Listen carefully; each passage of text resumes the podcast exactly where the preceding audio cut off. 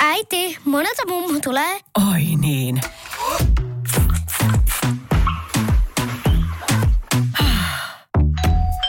Helpolla puhdasta. Luonnollisesti. Kiilto. Aito koti vetää puoleensa. Tämä on Podplay alkuperäissarja. Ilmastovaroitus. Tervetuloa mukaan tämänkertaiseen podcastiin. Meillä Timo Tyrväinen, CLCn pääekonomisti ja Jouni Keronen, toimitusjohtaja samasta, samasta tuota noin niin, firmasta tänään mukana täällä tuttuun tapaan. Ja sitten tietysti tämän podcastin vieras on Panu Pihkala, joka on tehnyt monitieteellistä ympäristötutkimusta jo pitkään. Panu on teologia, uskontojen, mutta myös aivan erityisesti ilmastoahdistuksen asiantuntija. Tässä podcastissa olet mukana ennen kaikkea tutkijana, ei sillä tavoin kirkon edustajana. Toisaalta Panu on kyllä ollut mukana kehittämässä uskonnollisten yhteisöjen ympäristötoimintaa. Aika mielenkiintoinen yhdistelmä kaiken kaikkiaan. Panun Pihkala kirjoitit muutama vuosi sitten kirjan Päin helvettiä. Kirjan teemana on ympäristöahdistus ja aivan erityisesti ilmastoahdistus. Mitä ilmastoahdistus on? Ympäristöahdistus ja ilmastoahdistus tarkoittaa sitä karkeasti sanottuna, että maailman ympäristön tila ahistaa jollain tavalla. Se mun 2017 kirja, jonka otsikon perässä oli onneksi tämän kysymysmerkki, päin helvettiä kysymys. Joo, sitä en huomannut, että yritin esittää sen, että se joo, siinä, kuuluisi. Niin. Joo, siitä tulee kieltämättä eri sävyt, että onko siinä huuto, huutomerkki vai kysymysmerkki vai totta, puoli, totta. puolipiste tai näin. Niin se silloin kuvasteli niitä tuntoja, mitä huomasi, että monella ihmisellä on siitä, että aika huonolta tuo ympäristön tila näyttää ja ilmastokriisi voimistuu. Sitten näissä viidessä vuodessa sen jälkeen keskustelu on tietysti paljon lisääntynyt ja tarkentunut myöskin. Jos ajatellaan suomen kieltä, niin se, että jokin ahistaa, niin sehän on aika tämmöinen väljämäärä. Jokainen ymmärtää suurin piirtein, mistä on kyse. Mutta sitten on tietysti muitakin sanoja, kuten vaikka ahdistus tai ahdistuneisuus – ja näitä eri ihmisetkin käyttää vähän eri tavalla.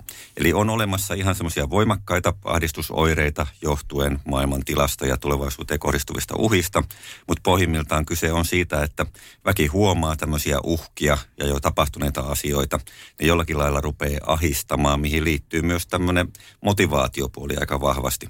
Ja tämmöinen, mitä englanniksi sanotaan anxiety, tunteena, emootiona, niin se nimenomaan ohjaa meitä reagoimaan uhkiin.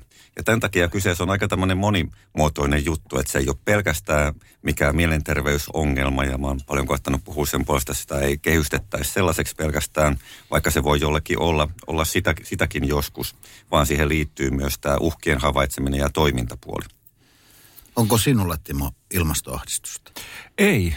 Mulla ei ollut koskaan taipumus oikeastaan niin kuin ahdistua mistään asioista. Mä oon tehnyt pitkän ekonomistiuran ystävät lähellä olevat aina ihmettelee, että enkö mä koskaan stressaa mistään. Mä en ole tunnistanut sellaista asiaa. Myöskään en ole tunnistanut ikään kuin kiireen tuntua. Mä oon tehnyt paljon elämässäni ja tosi tiheällä tahdilla, mutta mä oon kokenut se, että se on semmoinen jollakin tavalla elämänhallinta kysymys, että, että onko kiire vai ei. Mutta että tämä niin ahdistuskysymys, tota, niin kuin, jollakin tavalla se varmaan liittyy tämmöiseen niin kuin, kysymykseen niin kuin voimattomuuden tunteesta. Ja sitä kautta se liittyy myöskin niin kuin tavallaan sellaiseen käytö, käyttäytymiseen, mitä me ollaan oltu todistamassa niin kuin tavallaan maailman politiikassa Yhdysvalloissa – Englannissa, myöskin Euroopassa, joka, jos, jossa tulee se, että niin kuin näkee jonkun, joku ahistaa ja sitten, sitten tuntuu, että mä en voi tehdä mitään ja, ja mä oon, mut on heitetty syrjää, mä en voi vaikuttaa. Mua on koko ajan niin mietityttänyt, että tämä ilmastoahdistus, jos se on se, että, tota, että ikään kuin näkee jonkun pelottavan ja päättää taistella sitä vastaan – niin, niin, niin silloin se on niin kuin voimaanottava asia. Mm. Mutta jos näkee sellaisen tilanteen, että, että näkee pelottavan asian ja tuntee, että mä en voi, tai antaa tilaa sille ajatukselle, että mä en voi olla, mulla ei ole mitään roolia tästä, vaan kaikki me vyöryy mun yli, niin tota, Tämä voimaannuttaminen ja lamaannuttaminen, sama alkulähde voi aiheuttaa kaksi ihan vastakkaisreaktio. Joo, toi on ihan totta mun, mun mielestä ja kyllä siitä tutkimustakin kertyy ja samalla siitä, että kuinka monenlaiset tekijät vaikuttaa niiden ihmisten kokemuksiin. Ja tietenkin on asioita, mitä itse voi tehdä. Tässä mainitsitkin eräitä juttuja omasta, omasta historiasta. Ja sitten on tietysti joitain olosuhteita, missä semmoinen itsesäätely on vaikeampaa vähän tälleen karkeasti sanottuna, että jos kärsii kauhean monista epäoikeudenmukaisuuksista ja erilaisista potkimisista elämässä, niin tietenkin sitten se vaikeustaso nousee. Ja siinä mielessä tämä on myös vahvasti oikeudenmukaisuuskysymys. Eli joillekuille meistä niin on helpompaa rakentaa semmoisia voimavaroja, joilla voidaan kokea sitä pystyvyyden tunnetta. Tämä on tietysti yksi tapa sanottaa, että tämä pystyvyys, se, että kokee, että mä voin jotakin tehdä näihin asioihin sen sijaan, että on semmoinen voimattomuuden tai avuttomuuden tunne, mitkä on tutkitustikin aika yleisiä ihmisillä ilmastokriisin suhteen. Voiko sitä ajatella niin, että tavallaan yhteiskunta, joka on ikään kuin tasa-arvoinen ää, tota, taloudellisesti, joka pitää huolta tota, ää, jäsenistään, niin se on niin kuin ikään kuin vähemmän altis sille, että, tota, että, että tämmöinen syrjäytyneisyys toisi sit mukanaan sellaista ahdistusta, joka lamauttaisi, lamaannuttaisi. Kyllä mä luulen, että tilastollisesti tällainen yhteys voi, voidaan nähdä – ja puhutaankin esimerkiksi yhteisöjen resilienssistä, eli kyvystä säilyttää toimintakyky muutospaineiden allakin. Ja sitten siihen on liitetty tämmöinen emotionaalinen resilienssi, eli tunteisiin liittyvä kyky se selvitä riittävän ehjänä erilaisten paineiden keskellä. Eli siinä mielessä tosi vahvasti liittyy just näihin, mitä mainitsit. Kuinka paljon tämä on aikansa ilmiö, ilmastoahdistus? Onko se tunnistettu nyt vasta, tai onko tätä löytynyt, tai onko tätä ollut jo niin kuin historiassa? E, erittäin hyvä kysymys ja sanana tähän on uusi. Ja kotimaisten kielten tutkimuskeskuskin joskus ihan 2010-luvun lopulla, niin kun heillä on näitä kuukauden uudissanoja, niin ilmastoahdistus tuli jossain vaiheessa siinä kohtaa mukaan. Mutta kyllä Suomessakin esimerkiksi ekoahdistusmuotoa on käytetty 2000-luvun alku, alkupuolella. Ja mä kun olen tästä paljon kertanut puhumassa ja kirjoittamassa, niin on tullut ihmisiä juttelemaan, että kyllä mä koin ympäristöahdistusta 70-luvun alussa, kun oli öljykriisi ja Rooman klubin kasvurajat raportti. Ja vielä sitten vähän askel taaksepäin 60-luvulla Rachel Carson ja äänetön kevät ja tämä kemikalisoitumisen uhka. Eli jos puhutaan sisällöstä, niin tämmöistä tosi voimakasta huolta ja jopa ahistusta maailman ympäristön tilasta niin on ollut kyllä jo pitkään. Mutta sitten se määrä ihmisiä, jotka sitä on kokeneet, niin vaikuttaa kyllä nousseen selvästi. Eli se on yhteydessä yhtäältä ongelmien pahenemiseen, toisaalta tietoisuuden kasvamiseen myöskin. Tutkijan näkökulmasta tämä hankaloittaa se, että eihän meillä ole mitään tutkimusta, joka käyttäisi tämmöisiä ahdistuskäsitteitä mm. muuta kuin vasta sitten ihan 90-luvun lopusta ja silloinkin vasta vähemmän. Joskus aikaisemmin, kun Panu oli puhumassa meidän tota, myrskyvaroituksen vuosikokouksessa vähän ton päin helvettiä kysymysmerkki kirjan jälkeen. Hyvä, niin, tota, niin, niin, niin, mulle tuli tota, semmoinen tunne, että kyllähän näitä tämmöisiä ahdistuksia on ollut ja tyypillisesti oli, oli to, mulle tuli mieleen siis tämmöinen niin kuin ydinsota-ahdistus joskus 70-luvulla ja näin edelleen josta Ulterbraakin on ansiokkaasti laulanut. Eli tavallaan ahdistuksia. Mutta sitten jos me ajatellaan, mitkä liittyy, ja nämä liittyy tavallaan politiikkaan ja ihmisten tekemisiin, mutta onhan näitä nälkävuosia ollut siis niin kuin niin kauan kuin ihmiskunta on olemassa. Ja ne on ollut taatusti semmoisia, että ne on herättänyt, että onko tämä nyt Jumalan rankasu, että sadot menee pilalle ja näin poispäin. Ja, ja, ja, mutta se ero on ollut siinä, että silloin ei tiedetty, että onko tämä pysyvä tila, onko tämä suunta pysyvä. Ydinsotahommissa ei tiedetty, että, että tuleeko se näin, mutta puhutaan ilmastonmuutoksesta, niin se on tieteellinen totuus, että ilmastonmuutos etenee, se on ihmisen tuottama ja ne ongelmat vain vaikeutuvat vielä tulevaisuudessa, vaikka me tartuttaisiin asiaan heti, mm. niin, niin, niin vaikeampia. Mutta meillä on nyt käsitys siitä, että mikä se on se prosessi. Ja silloin se, se liittyy luultavasti siihen niin kuin mikä tekee tästä ahdistuksesta ainut, ainut tavallaan laatuisen on se, että me tiedetään, että hei, tällä ei ole nopeat loppuun. Mm. Koska se, on, se pystytään selittämään toi on mielestäni tosi hyvin sanottu ja on ollut läsnä monissa sellaisissa tilanteissa, missä on eri sukupolvien ihmisiä. Ja ne saattaa olla viestintätilanteena haastavia, koska yhtäältä he, jotka on eläneet kylmän sodan aikaista ydinsota-ahistusta, niin tunnistaa, että siinä on samankaltaisuuksia, että miten toivottomalta saattaa tuntua ja mitä minä pieni yksilö voin tehdä, kun on tämmöisiä globaaleja ongelmia. Mutta sitten nykypäivän esimerkiksi nuoret aikuiset, niin saattaa kuulla tämän jonkinlaisena vähättelynä – että nyt tulee sellainen viesti, että no kyllä mekin silloin huolestuttiin, mutta maailma yhä jatkuu ja näin. Ja siinä mun mielestä on just tämä, että se tapahtuu jo se ilmastokriisi koko ajan. Ja tämä tuo semmoisen viestinnällisen haasteen, että miten voitaisiin ammentaa näistä eri sukupolvien kokemuksista, missä on paljon ammennettavaa. Ja sitten kuitenkin riittävästi saada aikaan semmoista viestintää, että nykypolvet tulee olo, että heidän näitä tietyllä tapaa ainutlaatuisia huolia kuitenkin kuullaan. Onpa mielenkiintoinen Panu tuo sinun näkökulmasi myös tästä vähättely, nykyiset nuoret ja entiset nuoret ja näin poispäin. Jouni Keronen, oletko sinä kokenut ilmastoahdistusta? No varmasti. Enhän mä muuten näitä hommia tekiskään. Kyllä tota, ensimmäisen kerran mietin tätä silloin, kun Al Gore julkaisi semmoisen kirjan Earth in Balance, oliko se vuonna 1993. Ja näin tämmöisen Killingin käyrän, missä lämpötilat ja hiilidioksidipitoisuudet meni sillä sahaavasti ylöspäin ja silloin rupesin miettimään, että minkähän, minkähän tämä mahtaa johtaa. Ja sitten kesti noin kymmenen vuotta ennen kuin rupesin ymmärtämään, että miten massiivisia seurausvaikutuksia tällä voisi olla. Ja kyllä tässä varmaan se ahdistuksen taso on tässä tasaisessa nousussa ollut, kun on nähnyt sen, että nämä ilmastoneuvottelut tai kansainväliset sopimukset ei riitä lainkaan semmoiseen ilmastonmuutoksen hillintävauhtiin, mihin pitäisi päästä. Mutta mun osalta, niin kuin Timo sanoikin, niin se on kanavoitunut tällaiseksi toiminnaksi sekä tässä CLCn johtamisessa myöskin varoituksen puitteissa ja omassa elämässä, että, että tota, en mä sillä niin kuin masentunut ole, eikä nämä aukuvattu uniin, mutta kyllähän ne joka päivä on mielessä ja harmittaa jatkuvasti, että ei pystytä aikaan saamaan riittävän suuren mittakaavan toimia tämän ilmiön hillitsemiseksi. Aika mielenkiintoista siis sinällään tietysti, että ahdistus tässä muuttuu vähän erilaiseksi, niin kuin tavallaan aikaansaavaksi ää, sanaksi.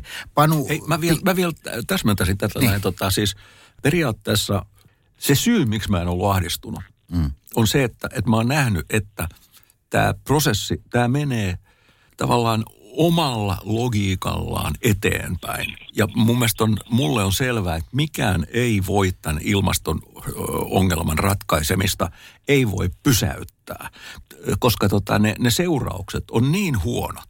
Ja nimenomaan sitten se, että kun on puhuttu sitä, että tämä on niinku tavallaan tota, kapitalismin tuottama asia. Tietyssä mielessä me voidaan sanoa, että kyllä yritykset ovat käyttäneet resursseja – välittämättä niiden ylikäytön tai väärinkäytön seurauksista. Miten se on ollut mahdollista? Sen vuoksi, että ilmakehä on ollut ilmainen kaatopaikka. Siitä ei ole vaadittu mitään maksua. Mm. Ja silloin yksittäisille yrityksille ja niiden omistajille on ollut edullista toimia näiden pelisääntöjen mukaisesti.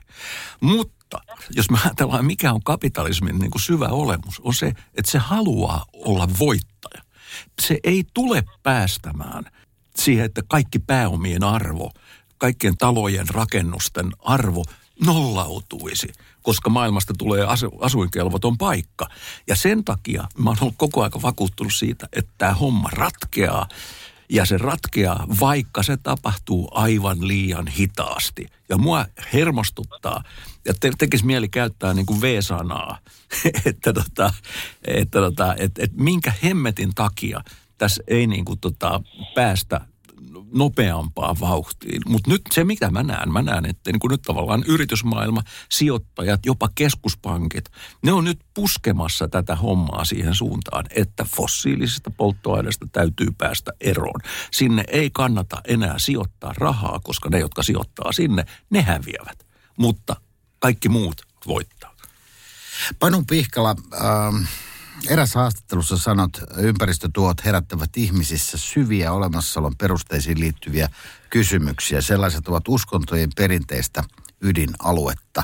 Näin ollen myös uskonnollisilla yhteisöillä on oma roolinsa ympäristöahdistuksen hoitamisessa. Avaisitko vähän tarkemmin, miten uskonnot liittyvät ilmastoasioihin?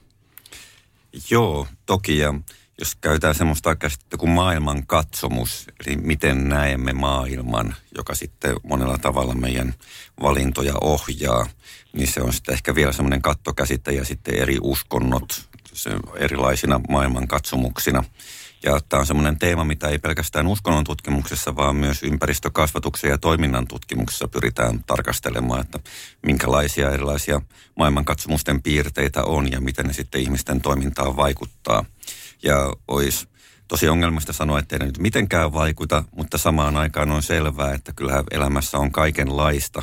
Ja se, että miten paljon esimerkiksi vaikka Yhdysvalloissa vaikuttaa poliittinen suuntautuneisuus ja miten paljon uskontokuntaan kuuluminen, niin tämä on varmaan aika semmoinen kontekstiriippuvainen tekijä, että jo, joskus ihmisillä on niin voimakas vakaumus ja maailmankatsomus, että se sitten ne seuraukset näkyy selvemmin. Ja joskus kyse on aika sitten monenlaisista yhteisvaikutuksista. Ja sosiaalipsykologiastakin tiedetään, että ihmiselle merkityksellisten toisten ihmisten mielipiteet ja käytös on tosi vaikutusvaltaista. Ja tämähän usein yhdistyy tietenkin uskonnolliseen toimintaan.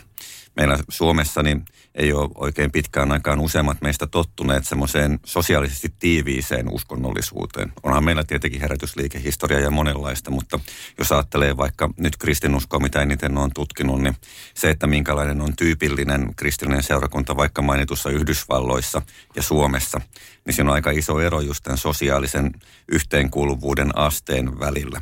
Ja tämä on semmoinen, mikä sitten hyvin paljon vaikuttaa näihin ympäristökäyttäytymisjuttuihin, koska jos nyt otetaan vaikka tämmöinen amerikkalainen herätyskristillinen seurakunta, missä sitten te, se johtoporkat tekeekin sen tilannearvion, että hei, nyt meidän tähän kristilliseen kutsumukseen kuuluu se, että meidän pitää ilmastosiollekin ruveta tekemään jotakin. Niin ne muutokset saattaa olla tosi paljon nopeampia kuin semmoisessa väljässä sekulaarissa yh- yhteisössä. Mutta tämä voi tietenkin toimia myös toisinpäin. Että jos sen uskonnollisen ryhmän meininki on se, että ei nyt sekannuta tämmöisiin jollakin tavalla epäilyttävän poliittisiksi katsottuun niin, niin sanottuihin maallisiin asioihin, niin sitten voi olla, että se sosiaalinen paine taas ohjaa väkeä pysymään niistä erossa. Eli se voi monin, monin tavoin vaikuttaa. Niin, kun Amerikan Yhdysvalloissa olin, olin tuossa joulun ajan siellä tai kuukauden verran ajettiin sitten autolla siellä, niin oli sellaisia, sellaisia pieniä kaupunkeja, joissa saattoi yhdestä kaupungista löytyä seitsemän kirkkoa niin kuin muutamien kilometrien välein. Että et sehän kuuluu heidän, heidän niin kuin, tämä yhteisöllisyys juuri kirkkojen kautta. Miten kun uskontoja on erilaisia, niin, niin voiko sanoa jotain yhteistä niistä ilmastokriisin osalta näistä uskontokunnista? Tai yhteisöistä? 2020-luvulle tultaessa niin voi sanoa sen, että lähes kaikki uskonnot on, voisi sanoa, joutuneet tai päässeet muodostamaan jonkinlaista kantaa ilmastokysymyksiin. Tämä oli vielä hyvin erilaista 20 vuotta sitten, jolloin oli nähtävissä, että oli osa uskonnollisia yhteisöjä, mitkä oli ollut proaktiivisia, siis jo – jotkut jopa 60-70-luvun vaihteessa rupesivat puhumaan jo ympäristöarvojen puolesta. Ja sitten on ollut porukoita, mitkä on tulleet vasta sitten 2010-luvulla mukaan. Eli sitä vaihteluväliä on tosi paljon ja on ollut erilaisia kulttuurillisia mielipiteitä myös siitä, että olisiko jotkut uskonnot parempia ympäristön kannalta kuin toiset. Ja tässä on ollut usein sitten tämmöistä itä-länsi-vääntöä, että löytyisikö valo, valo idästä ja onko tämä nyt tämä tämmöinen läntinen kristinusko aikansa elänyt tässäkin suhteessa. Ja jos ajatellaan, milloin ympäristötoiminta nousee vielä voimakkaammin 60-70-luvun vaihteessa, niin se oli tietysti aika vahvasti kriittistä aikaa moniin perinteisiin instituutioihin nähden. Ja tämä on ollut taas sitten semmoinen, mikä on esimerkiksi näiden kristillisten kirkkojen ja ympäristöliikkeen suhteeseen vaikuttanut tämä tämmöinen pitkä keskustelu siitä, että onko kristinusko esimerkiksi pääasiassa haitallinen uskonto ympäristöasioiden kannalta. Mutta nykyään 2020-luvulla niin on tosi paljon yhteistyötä monien uskonnollisten yhteisöjen ja erilaisten yhteiskunnallisten toimijoiden välillä myös ympäristökysymyksissä. Ja siinä mielessä ollaan jo aika erilaisessa ajassa kuin sitten monta vuosikymmentä sitten mä palaisin tämmöiseen niin historialliseen tilanteeseen. Mä muistan, että mä olin nuori poika, niin tota, lukiolainen, niin silloin alkoi olla tämmöisiä, niin kuin puhuttiin radikaalipapeista tai radikaaliteologeista. Niitä oli Suomessa, jotka puhuu niin Suomen yhteiskunnan rakenteesta. Luultavasti silloin oli myös jo tota, nämä tämmöiset niin kuin homo lesboasiat oli jo silloin niin kuin tapetilla siellä. Sitten puhuttiin niin kuin kolmannen maailman ongelmista. Muistaakseni latinalaisessa Amerikassa oli paljon tavallaan tämmöisiä, jotka oli kuin sikäläistä yhteiskunnallista niin kuin tavallaan rakenteellista epätasa-arvoa, josta, jossa, jossa niin kuin kirkko oli osana, katolinen kirkko oli osana sitä, sitä rakennetta pönkittämässä, samaten Espanjassa, Italiassa, niin oliko silloin jo tavallaan yhtenä teemana ympäristöasiat siellä vai, vai oliko se kuitenkin, että nämä, ikään kuin nämä yhteiskunnalliset asiat, ne oli kuitenkin siellä se ylivoimaisesti dominoiva asia? Tosi hyviä pointteja ja Suomessa esimerkiksi Terho Pursiainenhan on ollut tämmöinen yksi aika radikaali papiksi luettu hahmo. Ja hänhän rupesi silloin viimeistään 2000-luvun alussa ilmastokysymyksiä kanssa puimaan. En, en muista nyt, että miltä vuodelta hänen ensimmäinen julkaisunsa olisi, mutta, mutta tosiaan, mutta ei vielä 70-luvulla, mutta sitten kuitenkin 2000-luvun alussa jo. Tämä eteläamerikkalainen yhteiskunnallinen kristinusko, mitä usein vapautuksen teologiaksi kutsutaan, koska siinä on ajatus, että vapautettaisiin sorrettuja – vääränlaisen vallan alta, niin se alkoi tämmöisenä voimakkaan yleisyhteiskunnallisena painottunuksena. Sitten sieltä rupesi nousemaan tällaisia hahmoja, jotka yhdisti siihen ympäristöaatetta myöskin.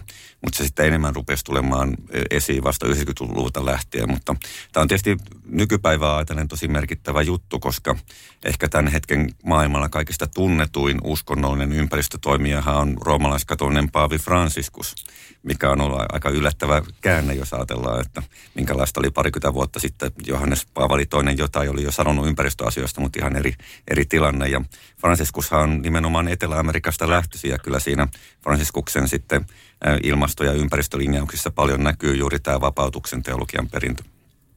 Niin, koska laajalle levinneen käsityksen mukaan jopa Yhdysvaltain presidentinvaaleissa näkyi äärikristillisten liikkeiden ilmastonäkemys. Toki tietysti vielä tällä hetkellä, kun siellä eletään, eletään aikaa, kun mietitään, että mitä seuraavan presidentin jälkeen. Kun Jumala on luonut maailman, niin ihminen voi sitä muuttaa. Tällä logiikalla ilmastonmuutos ei voi olla ihmisen aiheuttamaa, eikä sitä ihminen voi muuksi muuttaa. Jo pelkkä yritys vaikuttaa ilmastoon näyttäytyy toimena Jumalan tahtona vastaan. Tämä on mun mielestä just, just tietyllä tavalla semmoinen, niin kuin, että jos ottaa tavallaan tämän ajatuksen, niin kuin, niin kuin se kirjoitetaan, niin tuntuu, että hei, jos Jumala on rankastanut meistä tällaiselle näin, niin tota, miten tämä niin kuin tavallaan se kirkko, joka nyt ottaa kantaa ja paavia näin poispäin, niin mistä se tulee, että se, se ei enää olekaan Jumalan meille antama vitsaus, joka meidän pitää vaan kestää, vaan pitää niin kuin tsempata sitä vastaan. Miten, mm. miten tämä niin kuin dilemma tässä ratkaistaan? Mm-hmm. Tämä vie tosi mielenkiintoiselle alueelle esimerkiksi psykologia ja uskonnon suhteesta. Ja tämä liittyy sekä näihin mun aikaisempiin ympäristöteologiatutkimuksiin että näihin ympäristöahdistustutkimuksiin, koska selvää on, että nämä aiheet on usein niin nihkeitä, joko sen psyykkisen painolastin vuoksi tai vaikka ihan sen takia, että sun taloudelliset kytkökset on vaikkapa vahvasti kiinni fossiilitaloudessa. Niin se on aika ymmärrettävää, että on sellainen lähtökohtainen nihkeys käydä remppaamaan koko elämäntapaa ja duunia ja, ja, ja muuta. Mm. Ja sitten ne keinot, mitä ihmiset py, pyrkii etsimään joko joukkoina tai yksilöinä sille, että saataisiko me tätä aihetta nyt jotenkin pidettyä vielä kauempana – niitä keinoja on aika monenlaisia ja joskus sitten ne löydetään uskonnosta. Esimerkiksi just sen kaltaisista tulkinnoista, että jo, mitä tässä äsken mainittiin, mutta jos ajatellaan valtavirta teologiaa kristinuskosta puhuttaessa, niin nämä on aika marginaalisia näkemyksiä, koska jo satoja tuhansia vuosia sitten huomattiin, että ei tämä ihmisen valinnan ja tahdon kysymys ihan näin yksinkertainen ole. Että semmoinen yritys ajatella, että kaikki olisi fatalistista ja ennalta määrättyä, eli predestinoitua, niin se, se johtaa aikamoisiin älyllisiin umpikujiin. Ja tämän on suurin osa kyllä, kyllä hiffanneet. Ja tähän sitten Paavikin esimerkiksi noja, nojaa siihen, että sit voi argumentoida niin kuin siellä, siellä tehdään, että Jumala on antanut ihmisille erilaisia kykyjä ja myöskin moraalisia tehtäviä, mm. jolloin sitten on tarpeen miettiä, että mitä sitä nyt pitä, pitäisi elää sen sijaan, että mentäisiin piiloon tavallaan sen taakse, että no näin nyt on vaan määrätty ja sitten semmoinen vähän niin kuin synkempi puoli olisi tästä se, että minkälaisia tällaisia vähän niin kuin kosto fantasiapsykologia juttuja tähän saattaa äärimmillään liittyä kanssa. Siis jos on tämmöinen vaikkapa voimakas syyllisyys tai jopa häpeä, niin sittenhän voi syntyä sellainen ajatus, että kumpa joku nyt rankasisi meitä silleen, että saataisiin tämä hyvitettyä. Ja tämä on sitten mitä on pohdittu näissä tämmöisissä, kyllä se luontokohta hoitaa tämän synkän ihmiskunnan pois päiviltä tyyppisten argumenttien analyysissä, mitä esiintyy kyllä sitten myös lähtökohtaisesti ei-uskonnollisiksi katsotuissa piireissä.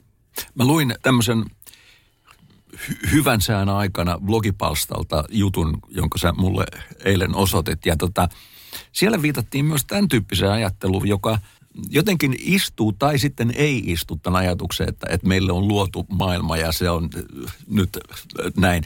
Ni, niin, niin se, että Jumala antoi meille maailman ja nyt meidän tehtävä on pitää siitä huolta. Mm. Että ikään kuin meillä on vastuu siitä Jumalan perinnöstä. Onko tämä jotenkin tavallaan yleinen tapa ajatella? Tämä on monessa uskonnossa tosi yleinen. Jos puhutaan näistä niin sanotuista abrahamilaisista uskonnoista, eli lähi juontuvista, juutalaisuus, kristinusko, islam, niin niissä kaikessa on aika vahva eettinen perusta sille, että on tämmöisiä Jumalalta tulevia kehoituksia, käskyjä, ohjenuoria, ja niitä tulisi seurata – ja semmoinen niin sanottu tilanhoitaja-etiikka on ollut hyvin yleinen uskonnoinen ympäristöajattelun muoto. Mistä ajatellaan, että on näitä vastuita ja vel- velvollisuuksia ja siihen usein liittyy tämmöinen tavallaan suhteellinen ihmiskeskeisyys. Eli ajatellaan, että ihminen ei kaikkea omista, vaan uskotaan johonkin, joka on tavallaan perimmäinen omistaja.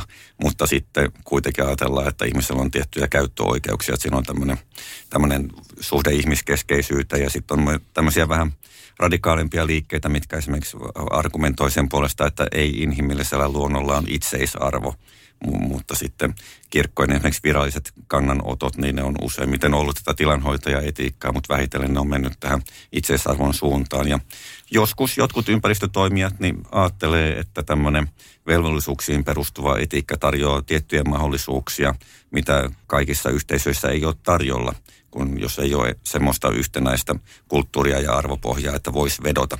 Toki meillä Suomessakin esimerkiksi onhan meillä perustuslakiikin kirjattu, että pitäisi jokaisen pitää huolta luonnosta ja ympäristöstä, mutta sitten tullaan näihin monimutkaisiin keskusteluihin siitä, että minkälaiset asiat meitä aidosti liikuttaa.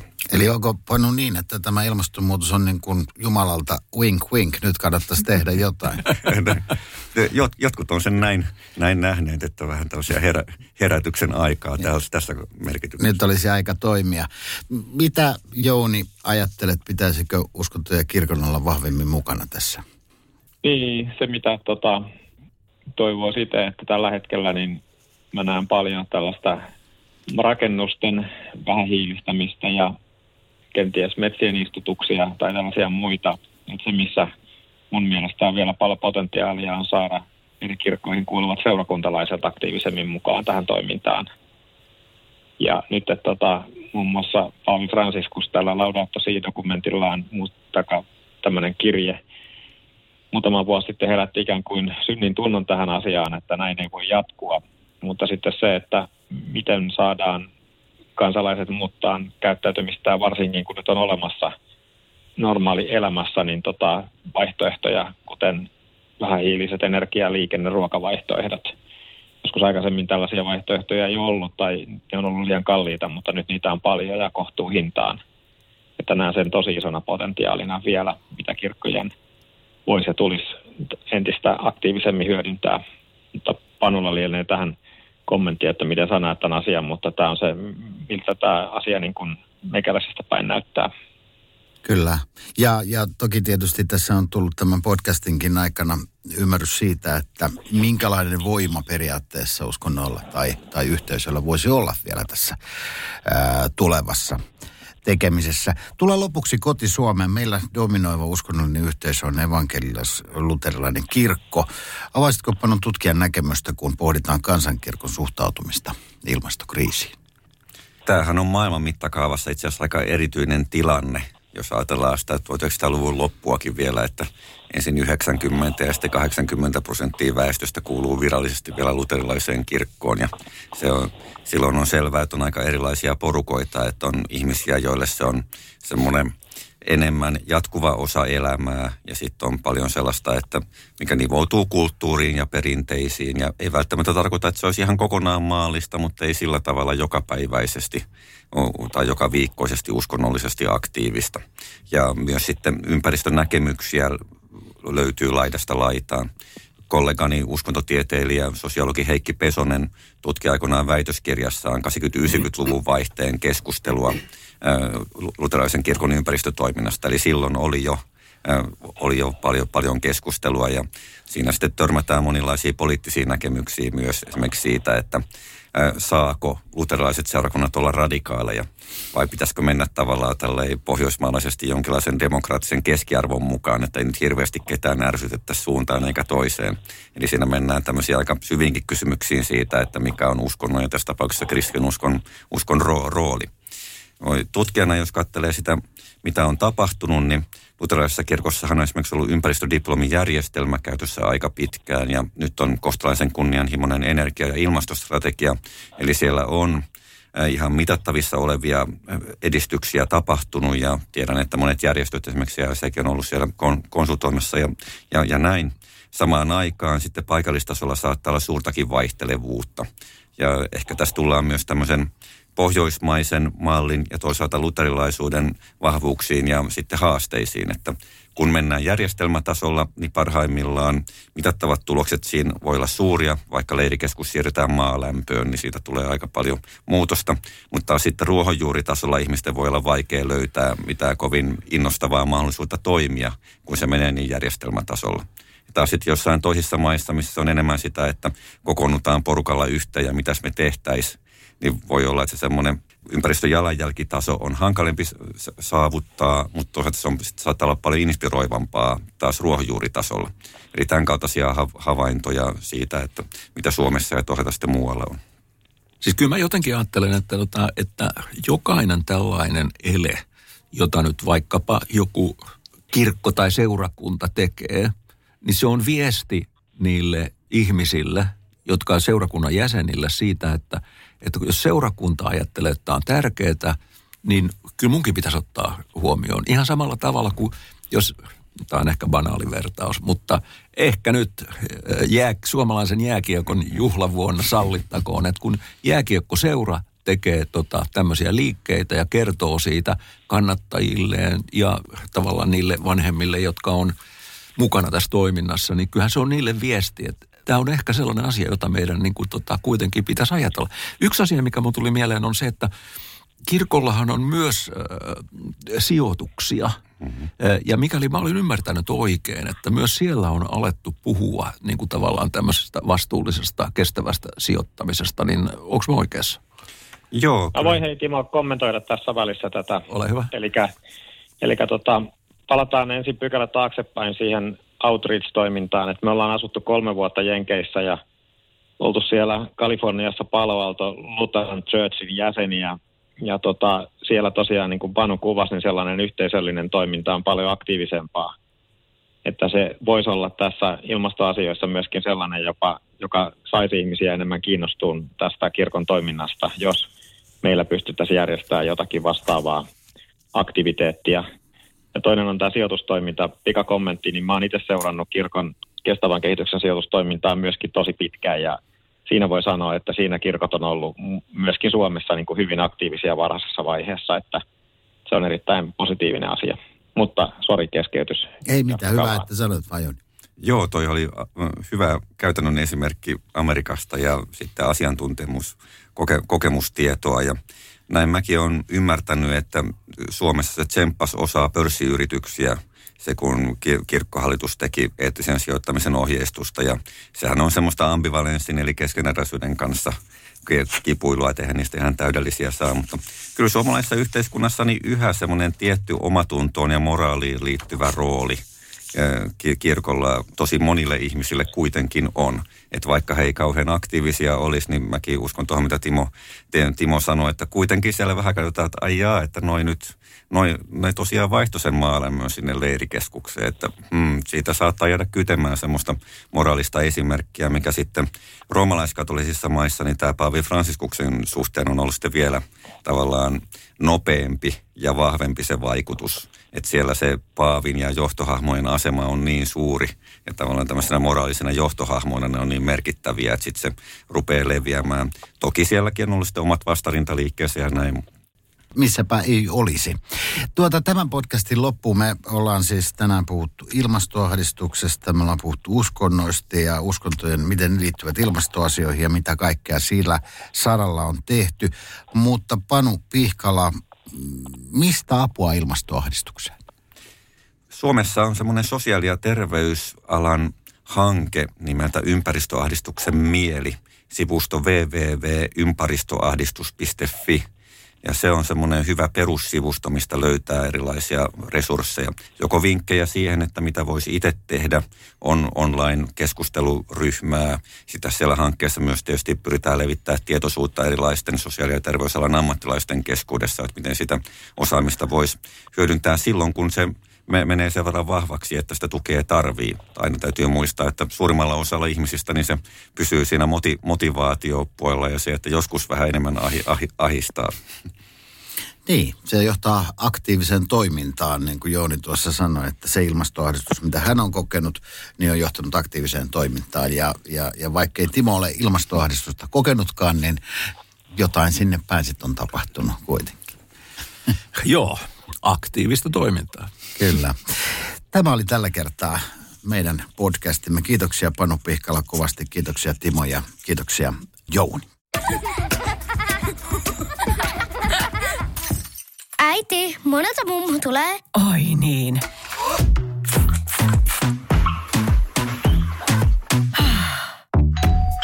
Helpolla puhdasta. Luonnollisesti. Kiilto. Aito koti vetää puoleensa.